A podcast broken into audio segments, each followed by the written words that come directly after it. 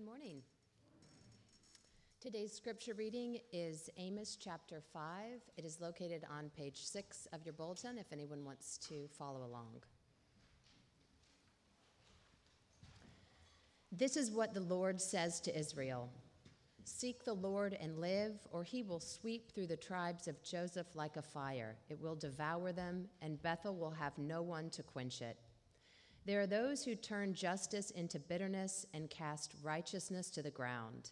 He who made the Pleiades and Orion, who turns midnight into dawn and darkens day into night, who calls for the waters of the sea and pours them out over the face of the land, the Lord is his name.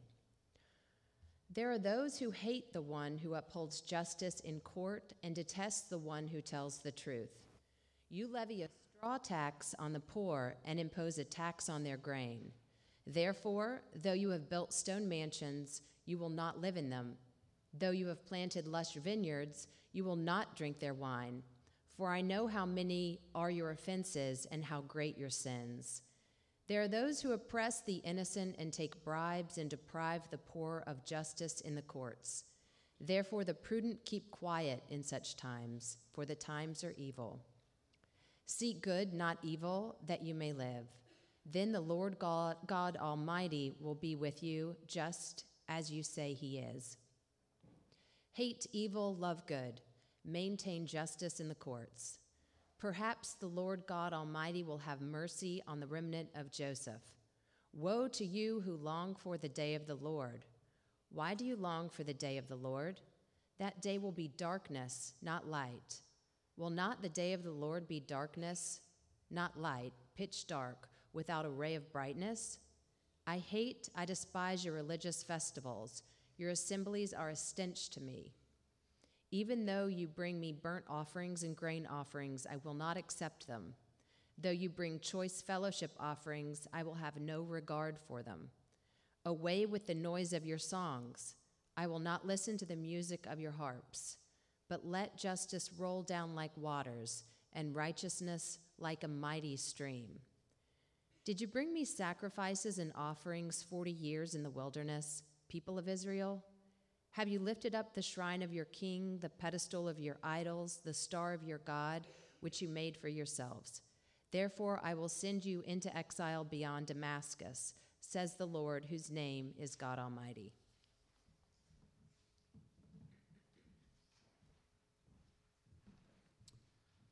You. We've already had a, a full service lots of wonderful parts to feed off of together. Uh, but let's turn our attention now to this piece of scripture uh, briefly, and as always, we'll have a time of Q&A, question and answer, so feel free to lock and load uh, with whatever comes to mind, and we'll talk about it some more. But let's first stop and pray. Let's pray together. Jesus, we ask that you would be present as you promise you will be. We pray that you would open the eyes of our hearts. We pray that you would get us ready to be surprised by you uh, not because of anything the preacher can do or say, but because when God shows up, anything can happen. And when your word speaks, you really can raise the dead spiritually. And we pray that you would do that even now. So, with eyes wide open, we look to you. We pray this in Jesus' name. Amen. There are those who are asking the devotees of civil rights, when will you be satisfied? We can never be satisfied as long as the Negro is the victim of the unspeakable horrors of police brutality. We can never be satisfied as long as our bodies, heavy with the fatigue of travel, cannot gain lodging in the motels of the highways and the hotels of the cities. We cannot be satisfied as long as the Negro's basic mobility is from the smaller ghetto to a larger one. We can never be satisfied as long as our children are stripped of their selfhood and robbed of their dignity by signs stating for whites only. We cannot be satisfied as long as a Negro in Mississippi cannot vote and a Negro in New York believes he has nothing for which to vote. No, no, we are not satisfied, and we will not be satisfied until justice rolls down like waters and righteousness like a mighty stream. These are familiar words, of course. They're taken from Dr. King's iconic I Have a Dream speech, presented just a little bit down the street at the Lincoln Memorial for the 1963 March on Washington for Jobs and Freedom. And they include at the end, you probably heard a quotation from Amos chapter 5, verse 24, which is found in today's passage. Dr. King often quoted scripture in his speeches. He was a preacher, after all. It wasn't uncommon to hear him cite passages like Isaiah 2, verse 4, Isaiah 11, 6, Micah 4, 4, and of course Isaiah 40, verses 4 and 5. But one scholar calls Amos 5:24, "Let justice roll down like waters and righteousness like a mighty stream." King's absolute favorite lines of Hebrew poetry, indeed from the entire Bible. And perhaps this was because the book of Amos provides one of the clearest and most stirring teachings in all of Scripture on the topic of social justice. Justice for which Dr. King lived and labored and died. Justice which arises from the very heart and character of God. Justice which is our topic of focus this morning. This passage, Amos 5, it teaches us three, really more than three, we'll focus on three of them, three things about the Bible's vision of justice. It teaches us first the meaning of justice. What is it anyway? Secondly, the barriers to justice. Just why is it so hard? And thirdly, the hope of justice. How can we, in fact, do it? The meaning of justice, the barriers to justice, and the hope of justice. Let's take a quick look. First, the meaning of justice. What is biblical justice? I'm sure you've noticed when it was read earlier that this is not a happy passage of Scripture. In fact, it's a word of lament from God. Its tone is tragic. Judgment and destruction is about to fall on Israel. And why? Because God tells them they've become a nation awash in social injustices. If you look at verse 10, it says, There are those who hate the one who upholds justice in court and detest the one who tells the truth, meaning that at the time local leaders and merchants and government officials would punish truth telling. They would indeed obstruct justice. They incentivized distortions and rewarded those who would perpetuate lies. They exploit the poor for personal gain by imposing oppressive taxes, says verse 11. You trample the poor and impose a tax on their grain. The problem isn't just with individual actions, injustice has been written into the legal and monetary systems of the day. And who is benefiting from these fraudulent dealings but the powerful and the wealthy. Their stone mansions and lush vineyards are mentioned in verse 11. They take bribes, verse 12, and deprive the poor of justice in the courts. And finally, we're told in verse 13 people who notice these problems are silent, silent about the wrongs, either because they're intimidated to speak up or because their society just doesn't provide enough incentives to take the risk of doing what's right. The prudent keep quiet, this word says. The prudent keep quiet in such times, for the times are evil. The passage presents these as forms of injustice, not just corruption or social ills or bad behavior, but injustice Three times, verse 7, 15, and 24. The problem is described as an evil distortion of what the Bible calls justice. So, what exactly is it? Justice. Well, the Hebrew word for justice, mishpat, occurring here three times, alluded, all th- alluded to all throughout this passage. It occurs over 200 times throughout the Old Testament, a major theme. It basically means to treat people with equity and generosity. When most of us hear this word justice, I mean, what do you hear? Most of us think of punishment for breaking the law. And biblical justice is that, but it's so much more.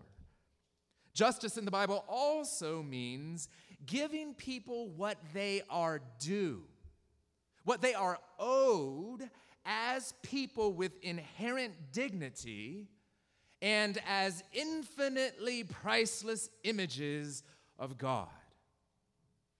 It's why the Bible presents justice seeking as a holy obligation to care for people who've been denied this God given dignity, who've been denied equitable treatment in society, which includes especially, the Bible tells us, the orphan, the widow, the foreigner, which was a combination of the racial minority as well as the immigrant and the poor. In other words, justice is the protection of and the provision for the most vulnerable and marginalized in society.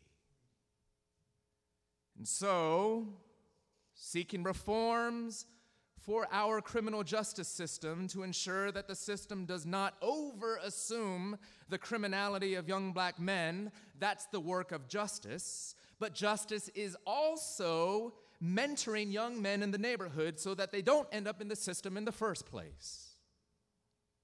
Holding local schools accountable for their use of resources, that's justice. But justice is also a group of families from a church investing in a school, investing time, relational energy, investing money, and graphic design or athletic skills or administrative skills and abilities so that not only their own children, but also their neighborhood's children, the kids' classmates, receive a quality education too.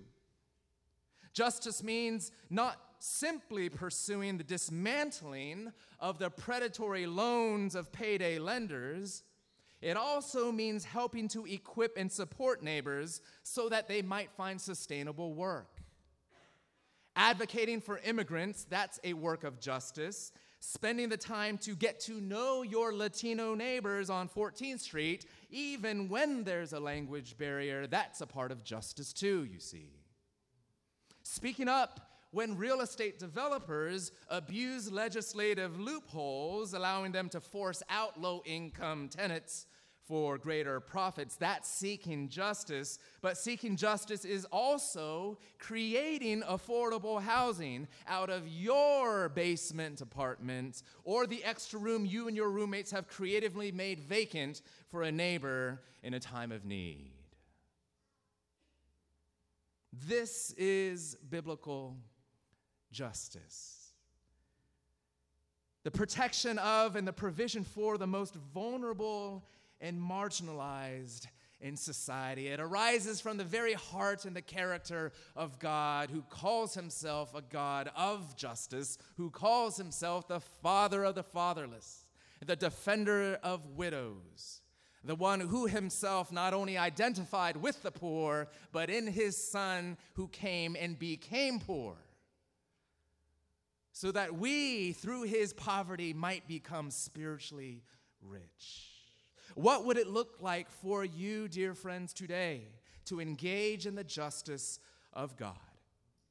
To you yourself to live a life of increasing justice and increasing measure, collaborating, of course, with others in the community and even outside the church through multi level collaborations for the good and the flourishing of this neighborhood, this city, this nation, this world that God has made and promised to redeem? What would it look like for you to be a part of this one day future and even breaking in now? Justice rolling down like waters and righteousness like a mighty stream. And oh, the richness of even that language rolling down like waves, pointing to the, the, the abundance of love and compassion and truth and standing firm and advocacy and love of neighbor. The abundance like rolling waves, and onrush, an overflow of deeds of equity, which doesn't, of course, mean you have to engage every issue, despite what social media might tell you but that you can invite, I mean, that you can engage a few and engage them faithfully and well before the very face of God and in view of your neighbor. In righteousness, like a mighty stream, this word mighty, which also can be interpreted never ending stream. And I love this because you see, this language comes from a land where water can be scarce. And so, this image of abundant water is powerful. In Israel, there were many riverbeds that are dry except during rainy seasons or just immediately after a downpour or a flood. You see, justice, God says, when God shows up, becomes a never ending stream. It always characterizes his people. It's not a seasonal activity it's a constant character in the heart of his people. A never ending, never failing stream of grace that flows from the heart of God through his people to our neighbors around us. So, is this a defining mark of life? Is it a defining mark of your faith? Because it's something that God calls you to engage. It's the meaning of justice, but it's hard. It's really hard. And so the second thing we see is that there are in this passage barriers to justice. Even when you might know the meaning and you hear the call to seek God, to turn from evil ways, to pursue justice, we must acknowledge that there are barriers to justice as well. And we find two in this passage. We'll look at them very quickly. Number one, the first barrier is religious hypocrisy. Verses 21 through 23 point this out to us. I hate, I despise your religious festivals. Your assemblies are a stench to me. Even though you bring me burnt offerings and grain offerings, I will not accept them, says God. Though you bring choice fellowship offerings, I will have no regard for them. Away with the noise of your songs, I will not listen to the music of your harps. Stunning words from God. I hate the external religious activity that papers over a vacuous heart that has no concern for neighbor.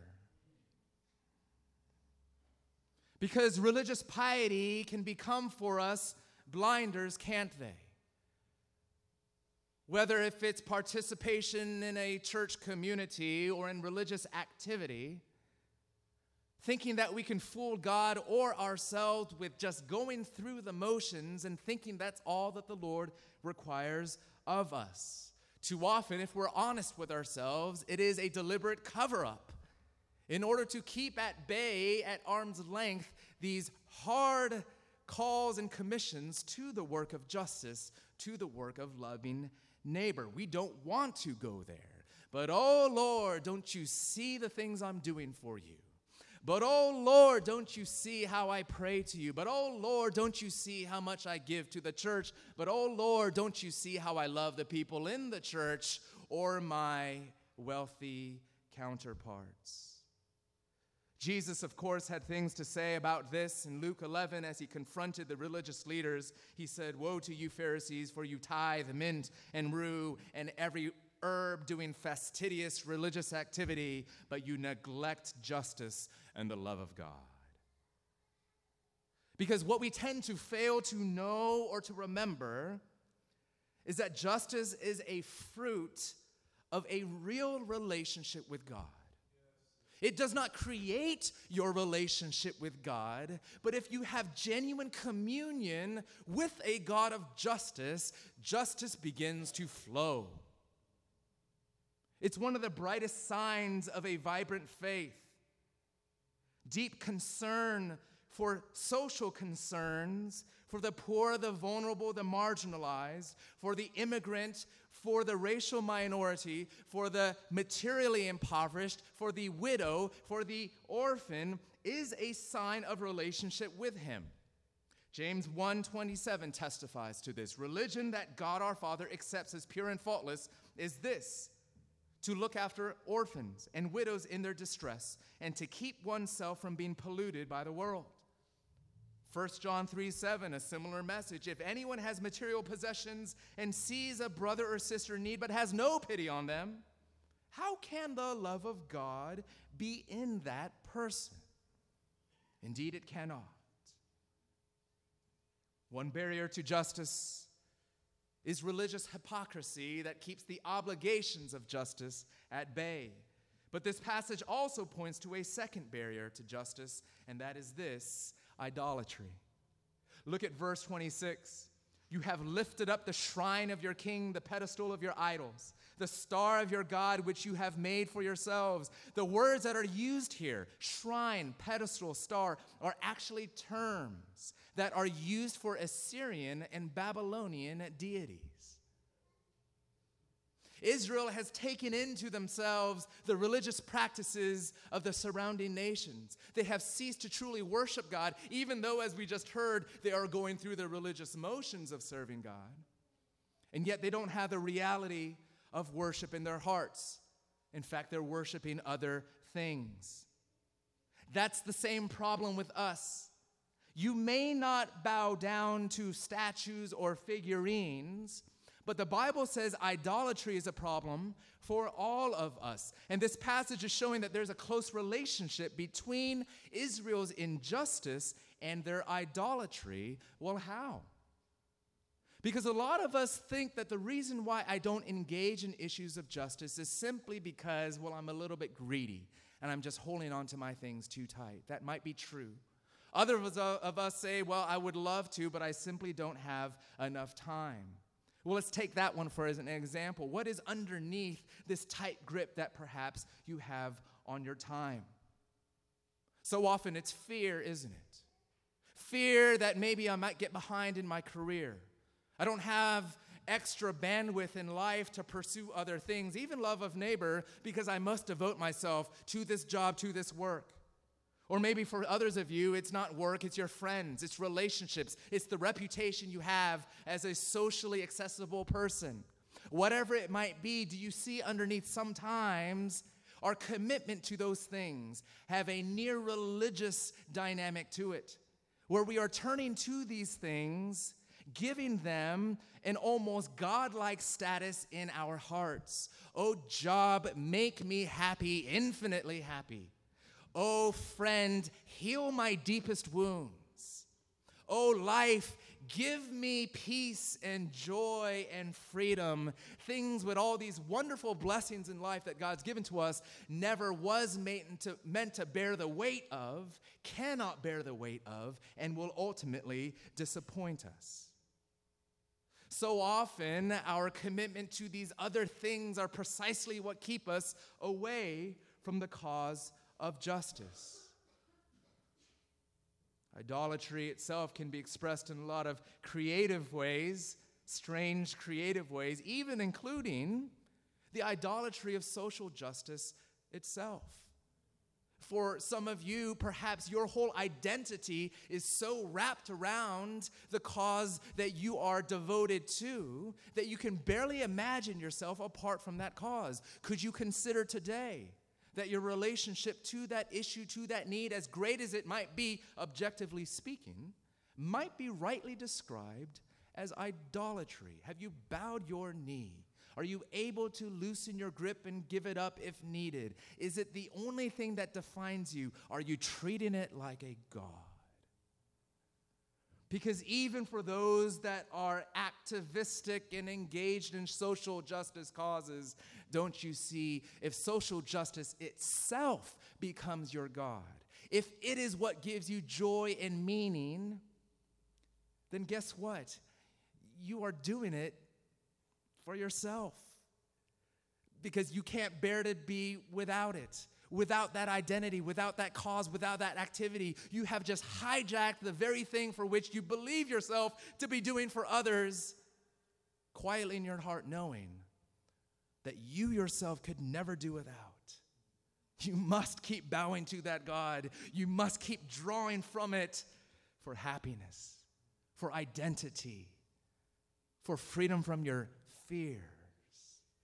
Oh, friends, even our causes of social justice that we are engaged with can be hijacked by an idolatrous, self centered heart. Will you look deep within? What are the things that drive you? What are the things that serve as barriers to a free, truly other concerned, joyful engagement with the justice of God in this world? Because when we don't, the consequences are clear. I mean, this passage is a fairly dark passage. We can be honest about that. God is very clear injustice must be punished.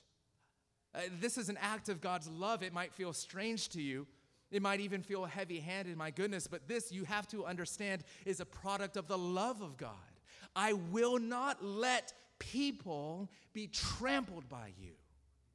I will not let what is due to them, being made with dignity, made in my image,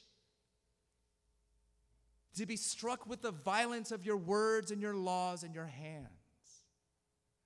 This God, who therefore says the consequences of this persistence in injustice is destruction for Israel.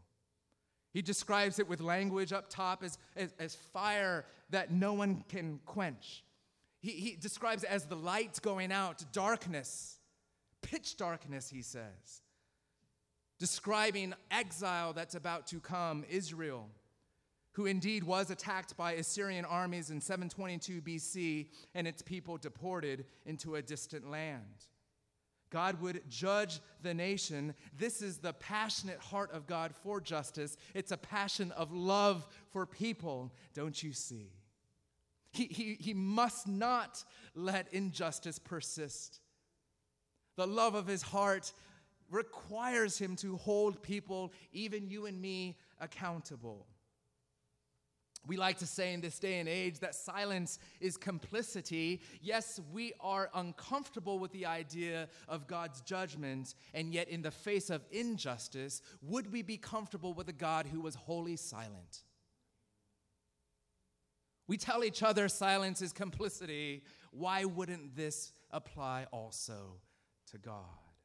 You want a God who cares this much, this much about the violation of justice. But then where does that leave us? Because every one of us, if we're honest, are weak, inconsistent, hardly that never failing stream. What hope do we have for those who long to seek justice, for those who long to fulfill our joyful Christian holy obligation, or who simply long to explore what a life of justice might look like. What hope do we have? Look at verse 15. Hate evil, love good, maintain justice in the courts. Perhaps, perhaps the Lord God Almighty will have mercy on the remnant of Joseph. God is always looking for a remnant, some smaller subset of his people that remain in faithfulness that haven't abandoned the commission to love, love neighbor as themselves and to love their God. He's always been looking for a little remaining group, and he has been hard pressed throughout the scriptures to find such a people. He's roaming and searching left and right until finally he himself provides the one true Israelite, the one truly faithful one, the one truly just and righteous one who came and disadvantaged himself, who loved and lifted up the poor, whose first sermon he ever preached was that he has been anointed by the Spirit to preach good news to the poor, who spent his life on the margins of society who allowed himself to be afflicted with injustice in order that he might redeem us by his justice. This Jesus who lived a life of perfect justice, he hated evil, yes. He loved good, yes. And still, for you and me, suffered judgment as if he himself had committed every act and thought and word and deed of injustice that you and I had ever committed and will ever commit. That he suffered on the cross darkness. As even the sky grew dark, reflecting in creation what was going on in his soul as God withdrew the light of his life and favor from his own son in terrifying judgment as a fire that could not be quenched, burned in his soul, Jesus receiving the hell that we deserve as he cried out, I thirst. Exiled for our injustices, not from a land, but from his own heavenly Father as he cried out, Why have you forsaken me? My God, my God, why have you exiled me from your presence? Jesus bearing the just wrath of God for all of our injustices. Jesus who identifies with us. Jesus who marginalizes himself for us. This is the good news of those who are hungry for hope to have their hearts changed because isn't that what we need? A heart change? Not more externality, not more now justice branded religiosity, but a true change of heart where we abandon our idolatries and we bow our knee to God with joy and surrender because we've tasted His grace and His mercy like nothing before. This Jesus who needs to change our heart. As even Dr. King himself instructed us that hearts must be changed. Years later, in one sermon and speech, he was very clear that laboring for legislative reform is critical. He said, It may be true that the law cannot make a man love me, but it can keep him from lynching me, and I think that's pretty important also. And yet he still said and included this word ultimately, morality cannot be legislated, justice cannot be legislated, not ultimately. He said, certainly, if the problem is to be solved, then in the final sense, hearts must be changed. Do you want your heart to be changed? And who can change it? But the one that can go deep inside and reveal to you mercy and grace like never before. A commitment to justice that worked on your behalf because Jesus came to heal and to rescue the helpless and the weak, and that includes every single one of us, don't you know? Helpless to save ourselves, weak and powerless to change ourselves. Can you say amen to that? Can you say amen? This then, and this only then, is the way in which we can see this vision fulfilled, this grand vision of justice. Let justice roll down like the waters, and righteousness like a mighty stream. By God's grace, it can be so. For his glory, it will be so. Let's pray. Jesus, we ask that you would come and send your spirit, change our hearts, make us new, and make us people of justice. We pray in Christ's name. Amen. Let's stand together and let's sing.